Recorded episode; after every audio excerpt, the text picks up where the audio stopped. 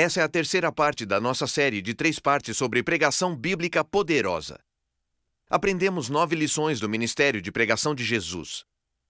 Aprendemos doze passos da preparação de um sermão bíblico poderoso.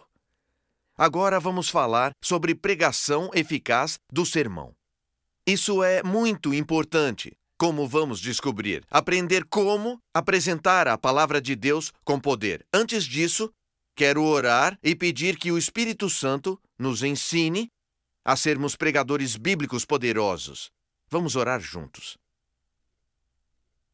Pai nosso que está nos céus, te agradecemos por ter nos dado a tua palavra e nos dito para seguir e pregar o Evangelho.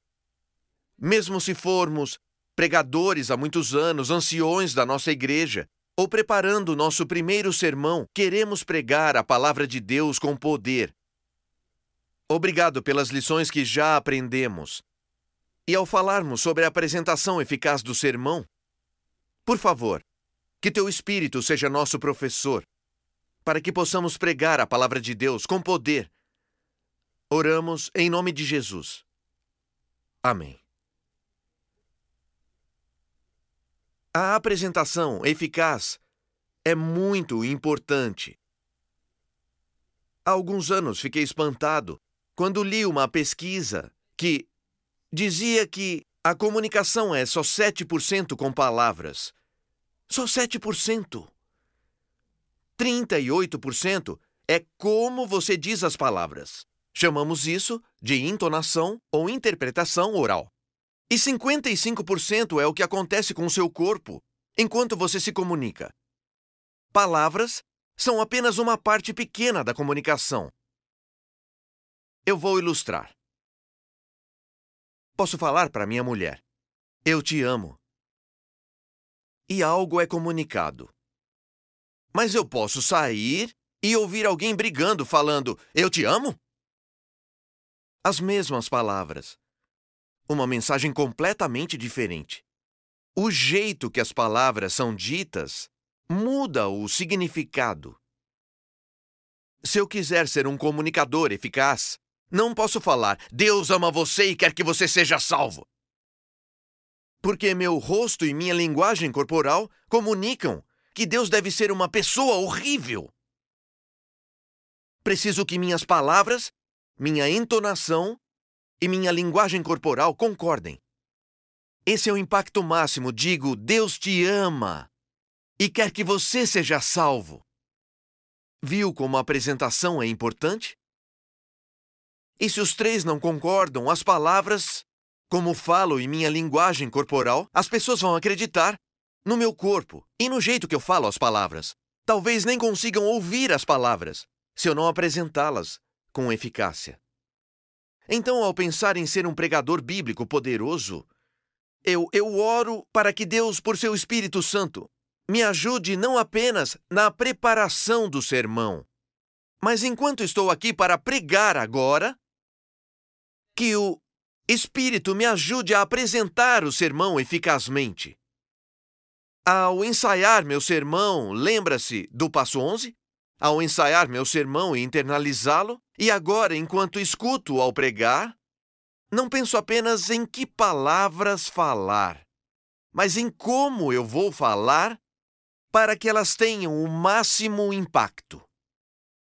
Eu penso sobre interpretação oral e gestos. Primeiro vamos olhar para a interpretação oral ou seja, como falar as palavras eficazmente. Há quatro componentes da interpretação oral e devo usá-los com sabedoria para poder fazer uma apresentação bem-sucedida da palavra. O primeiro é o tom. Você percebe pelo modo como falo que minha voz fica nesse tom? Mas se eu falar na mesma nota e falar hoje quero falar que Deus te ama e quer que você seja salvo, você diria, Derek, isso é muito chato. Chamamos isso de monotonia, sempre fala na mesma nota. Se você quer comunicar com eficácia, o primeiro aspecto é o tom, variedade de tons. Às vezes eu digo, alegrem-se, lá em cima. O vale da sombra da morte, lá embaixo. É como cantar uma música. Eu não canto. Cristo tem amor por mim, com certeza eu creio assim. Não. Cristo tem amor por mim. Você escuta a melodia na música e também deve haver melodia na minha fala. Algumas pessoas têm a voz grave naturalmente. Então precisam tomar cuidado quando falarem meu cálice transborda no tom agudo. Algumas pessoas têm voz aguda naturalmente. Precisam tomar cuidado ao falar sobre sofrimento e morte para tomarem um tom mais grave. A palavra-chave é variedade. Variedade. E essa variedade é informada pelas palavras. O Senhor é meu pastor e nada me faltará. Mesmo quando eu andar por um vale de trevas e morte, não temerei perigo algum, pois tu estás comigo. Você escuta a variedade na melodia. Então, ao pensar sobre interpretação oral efetiva, pense sobre tom, a melodia da sua voz. Eu também preciso lembrar do volume. Às vezes falar suavemente e outras vezes falar com poder. E o volume é informado pelo conteúdo da mensagem. Por exemplo, posso dizer: Levantem as trombetas e toquem bem alto. Mas também, Jesus te ama. É mais suave. Não, levantem as trombetas, Jesus te ama, ele quer você! Sempre falando no mesmo volume. Não. Variedade. Às vezes alto. Bendiga o Senhor, ó minha alma! Ele pode te dar paz hoje. Percebeu a variedade no volume? Variedade na melodia ou tom e variedade no volume, parte da interpretação oral bem-sucedida. Também preciso pensar na velocidade da minha fala. A velocidade da minha fala. Às vezes posso falar rapidamente e outras vezes devagar. Quando eu era criança, eu tinha que pegar um trem para a escola. Eu entrava no trem de manhã. Talvez você já tenha andado de trem e vai se identificar com a minha experiência. O trem começava a andar. Cutium, cutium, cutium, cutium, cutium, cutium, cutium, cutium. E eu só precisava ficar no trem por um tempinho. Cutium, cutium, cutium, cutium, cutium, cutium. Aquele ritmo, sem mudança, me fazia dormir.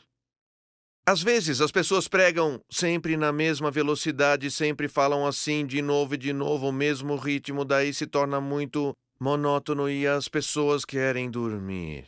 Então, às vezes, preciso falar rápido e outras vezes devagar. É claro que o meu volume muda e o tom da minha voz, a vida na minha apresentação, não só nas palavras, mas em como eu falo as palavras. Aliás, quando eu estava na escola andando de trem, sabe por que eu acordava? Cuchum, cuchum, cuchum, cuchum, cuchum. Hã? Eu acordava porque havia uma mudança no ritmo que eu escutava. Então, na pregação, se não quisermos que as pessoas durmam, precisamos de variedade de ritmo. O que aprendemos até agora sobre interpretação oral? Tom, a melodia da nossa voz. Volume, às vezes alto, às vezes baixo. E ritmo ou velocidade da fala. O último fator importante para a interpretação oral bem-sucedida é a pausa, ou uso do silêncio. Às vezes eu só preciso parar de falar. Quando acha que seria correto usar a pausa? Você diz, talvez se eu fizer uma pergunta, é uma boa. Se eu perguntar o que Jesus quer que você faça, eu paro. Não pergunte o que Jesus quer que você faça. Eu estava andando na rua. Não, não. Espere. Talvez tenha chegado ao ponto-chave do seu sermão. Jesus pode te libertar. Espere, pare. Dê tempo para o seu ouvinte pensar. Não importa o que você fez, você pode ter ido aqui ou lá ou ter desperdiçado muitos anos. Mudança de ritmo. Jesus. Jesus pode libertar. Perceba como o uso da pausa ajuda na interpretação oral efetiva.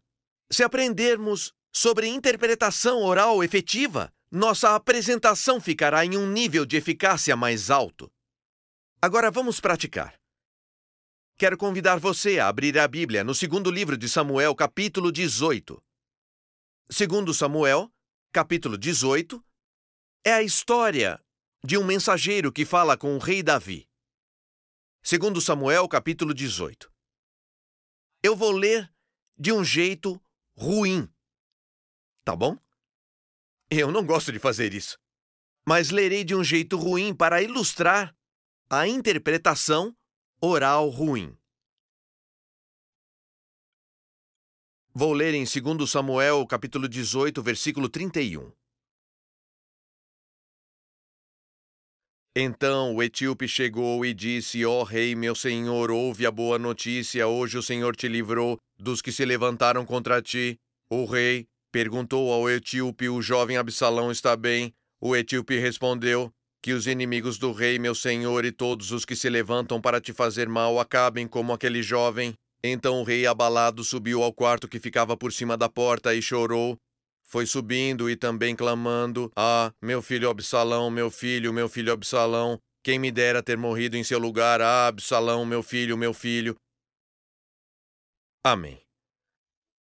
Você diz, Derek, isso foi muito ruim. Ah, as palavras são importantes, mas o jeito que você falou as palavras foi muito, muito chato, monótono não tinha nenhuma vida. Então eu quero que você dê uma olhada no texto. Talvez. Talvez você até queira parar esse vídeo aqui. Dê uma olhada no texto e. Eu quero que você pense sobre como diria essas palavras. Quando você mudaria a melodia da sua voz? Às vezes agudo, às vezes grave. Quando você mudaria para alto, baixo? Quando falaria bem rápido ou devagar? Quando você pararia, pausaria? Daria tempo para eles pensarem. Talvez você queira só praticar sozinho e depois vamos dar outra olhada no texto e vamos pensar em como apresentamos essa passagem de maneira a maximizar o impacto dela para o reino. Vamos ler 2 Samuel, capítulo 18, versículo 31 a 33. Agora não vamos pensar em gestos ou linguagem corporal, embora talvez eles venham automaticamente. Só vamos pensar em interpretação oral, porque lembre-se, palavras são só 7%. 38% da apresentação eficaz é como eu as falo. Então vamos tentar de novo, com um pouco mais de vida. Então o etíope chegou e ele disse: Ó oh, rei, ouve a boa notícia! Hoje o Senhor te livrou de todos os que se levantaram contra ti.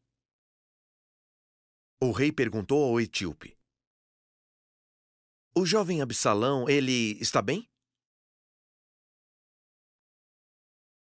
O etíope respondeu: Que os inimigos do rei, meu senhor, e todos os que se levantam para te fazer mal, acabem como aquele jovem. Então o rei, muito abalado, subiu ao quarto que ficava por cima da porta e chorou. Foi subindo e clamando: Ah, oh, meu filho Absalão! Meu filho, meu filho Absalão! Quem me dera ter morrido em seu lugar! Ah, Absalão, meu filho!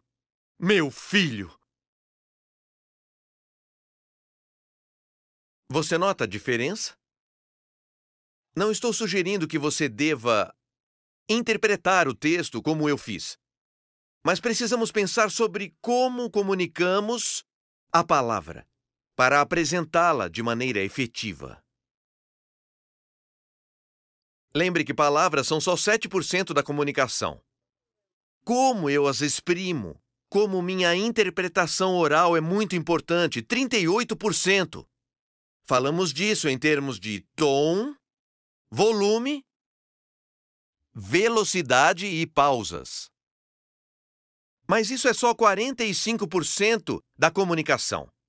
Quais são os outros 55%?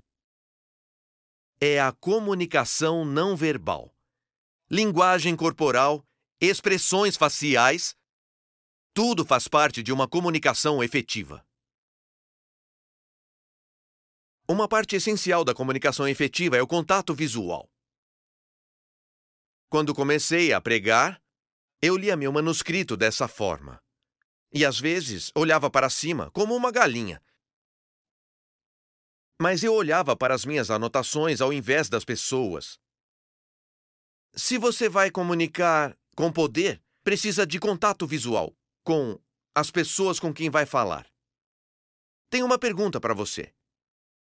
Por quanto tempo deve olhar para cada um? Se eu disser que contato visual é muito importante, precisamos garantir que olhamos para elas. Você diz, pare, é muito, muito movimento. Isso me deixa tonto. Mas se eu sempre olhar para uma pessoa enquanto estou falando e para mais ninguém, vão perguntar: por que ele só está falando com ela? A chave para a comunicação efetiva é olhar tempo suficiente para se conectar com alguém. Deus te ama.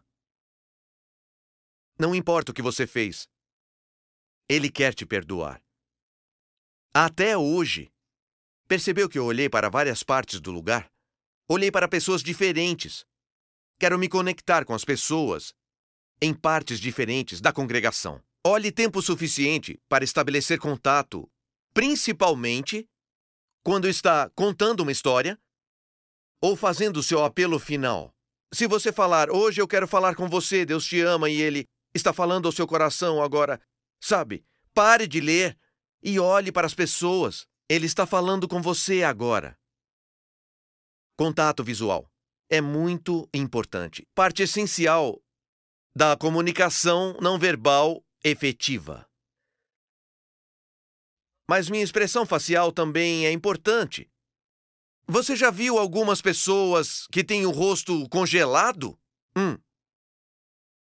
Se ele estiver feliz, triste, assustado, o rosto é sempre o mesmo. Eu quero lhe dizer que as pessoas tentam ouvir as palavras, mas elas são só 7%. Talvez se seu rosto estiver congelado e se você tiver boa interpretação oral vai ajudar, mas acho que se você realmente quer se comunicar, seu rosto faz parte da comunicação. Tem que ser natural, não tente ser outra pessoa, seja você mesmo. Mas deixe sua expressão facial refletir o que você diz. Então, por exemplo, é, se eu disser Todo aquele que invocar o nome do Senhor será salvo. Como o meu rosto deve ficar? Você diz: Bem, são boas novas, então sorria. E diga: Todo aquele que invocar o nome do Senhor será salvo. Se eu disser para as pessoas: Satanás quer te destruir, eu não vou falar: Satanás quer te destruir. É uma contradição. As pessoas vão falar: não entendo o que você diz. Por que está sorrindo para mim? Eu não quero meu rosto congelado. Satanás quer te destruir. Não. Eu quero refletir a angústia disso. Deus quer te salvar. Satanás quer te destruir. A palavra-chave é variedade. Seu rosto não se mantém sempre o mesmo, mas ele reflete a mensagem que vai compartilhar. E o seu rosto também. Contato visual, importante. Expressão facial, importante. Gestos, muito importante. Lá atrás, quando eu aprendi a pregar, ninguém falou para mim sobre os gestos, sobre o meu corpo. Eles focam muito na palavra. Mas a palavra é uma pequena parte. É importante. Devemos proclamar a verdadeira palavra de Deus, mas como a comunicamos também é muito importante. Então, o que eu vou compartilhar com você pode colocar sua pregação em um novo nível de eficácia. Vou compartilhar com você como usar os gestos de forma a impactar os seus ouvintes e aumentar o impacto da sua pregação. Quero que pense sobre seus gestos em um plano horizontal e em um plano vertical. No plano horizontal, os gestos no meio são diretos e pessoais. Jesus quer que você seja salvo. Eu não digo, Jesus quer que você seja salvo. Não, aqui no meio, falo diretamente com você. Na periferia, geral e indireto. Existem problemas no mundo inteiro. Mas você também enfrenta desafios. Eu não digo. Há problemas no mundo inteiro, mas você também enfrenta desafios. Direto. Apelo. Indireto. Esse é o plano horizontal. Qualquer gesto que eu faça, lembre-se bem: direto e indireto. Vou falar sobre sua luta nesse momento, bem aqui. Não estou aqui, sabe? As pessoas lutam por todo lugar, mas é a sua luta, viu? Direto e pessoal. O plano horizontal, direto. Indireto. Mas também quero lembrar o plano vertical dividido em três partes: ideias altas e grandes, céu, Deus, salvação, esperança, estão aqui. No terço médio, vida cotidiana. Por isso, quando eu digo há problemas no mundo inteiro, mas você também tem problemas. Não estou só no meio do plano horizontal, direto, mas no meio do plano vertical, vida cotidiana. Alto, grande, céu, coisas boas, vida cotidiana. O que tem aqui na parte mais baixa? Pecado, morte, destruição. Satanás. Você diz: Satanás é o príncipe do ar. Mas não é sagrado e grande, ele é das trevas, com morte e destruição. Então, gesto sobre Satanás aqui. Você tem a horizontal e a vertical. Agora eu, eu quero que você pratique comigo. Então, se eu digo, Satanás quer te arrastar para a destruição, eu não vou usar um gesto neutro. O que eu vou fazer? Às vezes as pessoas usam sempre o mesmo gesto quando pregam. Deus te ama. Satanás te odeia. É hora de ser batizado. O mesmo gesto é usado o tempo todo. É muito confuso para as pessoas. Então, qual gesto eu usaria? Deixe-me dar alguns exemplos. Satanás quer te arrastar para a destruição. Como isso ficaria? Só pense no horizontal e no vertical. Satanás, onde ele está? Você diz, bom, ele está com a morte e o pecado. Satanás, ele quer te arrastar. Como isso ficaria? Você diz, bom, talvez comece aqui, porque é direto e da vida cotidiana. Ele quer te arrastar totalmente para a destruição. Viu o gesto? Te arrastar para a destruição. Uh, se eu te disser, Jesus pode quebrar as correntes que te prendem, não vou falar, Jesus, não é o mesmo gesto, é? Eu quero pensar em como falo isso. Onde está Jesus? Você diz, Jesus é bom e sagrado, então, Jesus pode quebrar as correntes. Como eu diria quebrar as correntes. Talvez. Assim.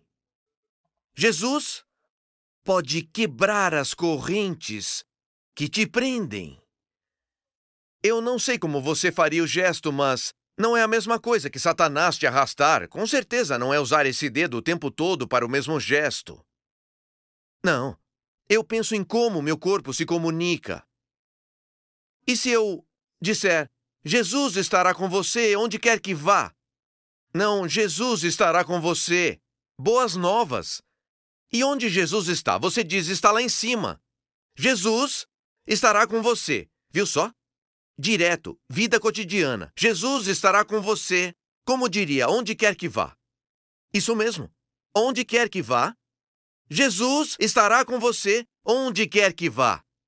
De repente eu percebo que posso me libertar para comunicar uh, com um novo nível de eficiência, porque eu não penso só nas palavras. E até como falo as palavras, por mais importante que seja. O tom, o volume, a velocidade e as pausas. Mas agora, o que acontece com meu corpo, meus olhos, meu rosto e minha linguagem corporal? Como comunicar a palavra com poder. Vamos pegar uma ilustração. E aqui você pode ser nosso professor. Salmo 137. Um lindo salmo de Davi. Tem uma linda imagem de como Deus está conosco, em qualquer lugar. Salmo 137. Vamos olhar e ver o que podemos aprender. Desculpa, Salmo 139. Salmo 139. E aqui eu vou olhar para os versículos de 7 a 10. Tudo bem? E talvez seja melhor ler primeiro para nós e depois pensamos em como interpretar. Vou ler o versículo 7 do Salmo 139. Vou tentar usar a interpretação oral, mas ainda sem os gestos. Para onde eu poderia escapar do seu espírito? Para onde eu poderia fugir da tua presença? Quero sorrir, porque são boas novas. Se eu subir aos céus, lá estás. Se eu fizer a minha cama, na sepultura, também lá estás. Se eu subir com as asas da alvorada e morar na extremidade do mar, mesmo ali a tua mão direita me guiará e a tua destra me susterá. Você diz, bom, Derek, isso foi bem melhor que para onde eu poderia escapar do teu espírito, para onde poderia fugir da tua presença.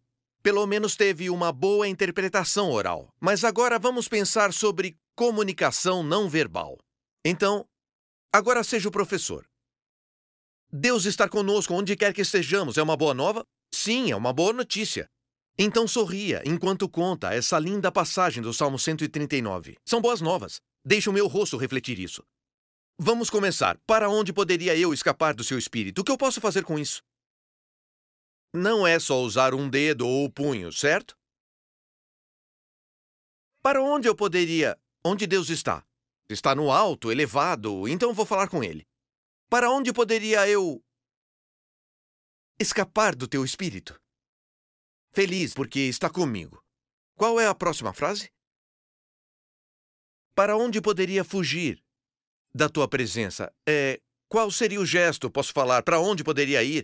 Talvez fugir? O que, o que você sugere? Vamos ter uma variedade de gestos. Está bem, talvez para onde poderia fugir? Da tua presença. Mas é uma boa notícia, porque eu não quero fugir. Mas para onde poderia fugir? A próxima frase. Se eu subir aos céus.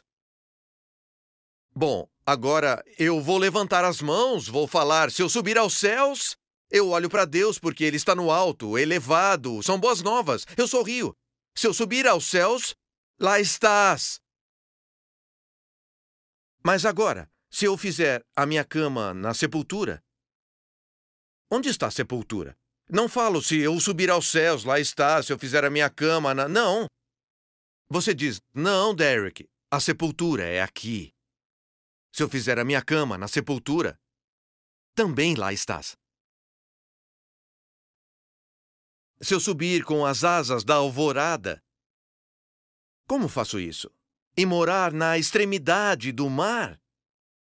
Você diz, bem, talvez, eu não sei, eu não quero ser engraçado, porque as pessoas se distrairiam, certo? Não, Mas também não quero ficar assim, ou assim, ou assim, ou assim. Pego as asas da alvorada. Eu não sei como você faria, mas pense nisso como o seu corpo, tanto quanto com a interpretação oral das palavras. Se eu subir com as asas da alvorada e morar na extremidade do mar, mesmo ali, a tua mão direita me guiará e me susterá. Consegue perceber quanto poder é comunicado? Não apenas pela palavra, mas como digo as palavras e o que acontece com o meu corpo. Impacto máximo. Ao pensar sobre a apresentação bem-sucedida, também posso usar auxílios visuais. Um auxílio visual poderoso é a Bíblia. Eu sei que você pode ler a Bíblia no seu iPad ou no celular, mas aqui está um símbolo, a palavra de Deus. Então posso usar isso como um símbolo. Eu digo: a palavra de Deus vos guiará a toda a verdade. O Espírito de Deus te ajudará a entender a palavra dele. Eu posso usar isso como um auxílio visual. Se eu quiser falar sobre colheita, posso segurar um ramo de trigo e falar: a colheita é grande. E aqui tem uma ilustração. Jesus fez isso. Uma vez, Jesus usou uma criança como ilustração. E ele disse: Vocês devem ser como essa criança para entrarem no reino dos céus. Então Jesus usou auxílios visuais e também pregou a palavra de Deus com poder. E é isso que ele quer que você faça. Prepare um sermão poderoso e que Deus o ajude a pensar em como fala, interpretação oral e nos gestos que usa para pregar a palavra de Deus com poder. É um grande privilégio ter esta palavra de Deus mais claramente revelada em Jesus. Ele compartilha sua palavra conosco pela leitura diária da Escritura e oração, e nos dá uma mensagem para compartilhar. E meu irmão e minha irmã, seja você pastor, ancião ou, ou um jovem preparando seu primeiro sermão, Deus quer que você pregue essa palavra com poder, ungido pelo Espírito dele. Aprendemos nove lições do ministério de pregação de Jesus. Aprendemos doze passos da preparação de um sermão bíblico poderoso. E aprendemos a importância da apresentação bem-sucedida de um sermão. Mas afinal, é um trabalho sobrenatural. Você pode orar comigo? E depois, continue a aprender por essa fonte, pregação bíblica poderosa, agora disponível não apenas em inglês, mas em espanhol, português, francês. Continue aprendendo. E pela graça do nosso Deus, você poderá ser tudo o que Ele quer que você seja. Vamos orar juntos por essa bênção agora. Pai nosso que está nos céus, obrigado pelo chamado para compartilhar a Sua palavra com poder. Por favor, deixe Sua bênção cair sobre nós. E quando pregarmos com poder e vidas forem transformadas, que possamos dar a Ti toda a glória e toda a honra. Nós oramos em nome de Jesus. Amém.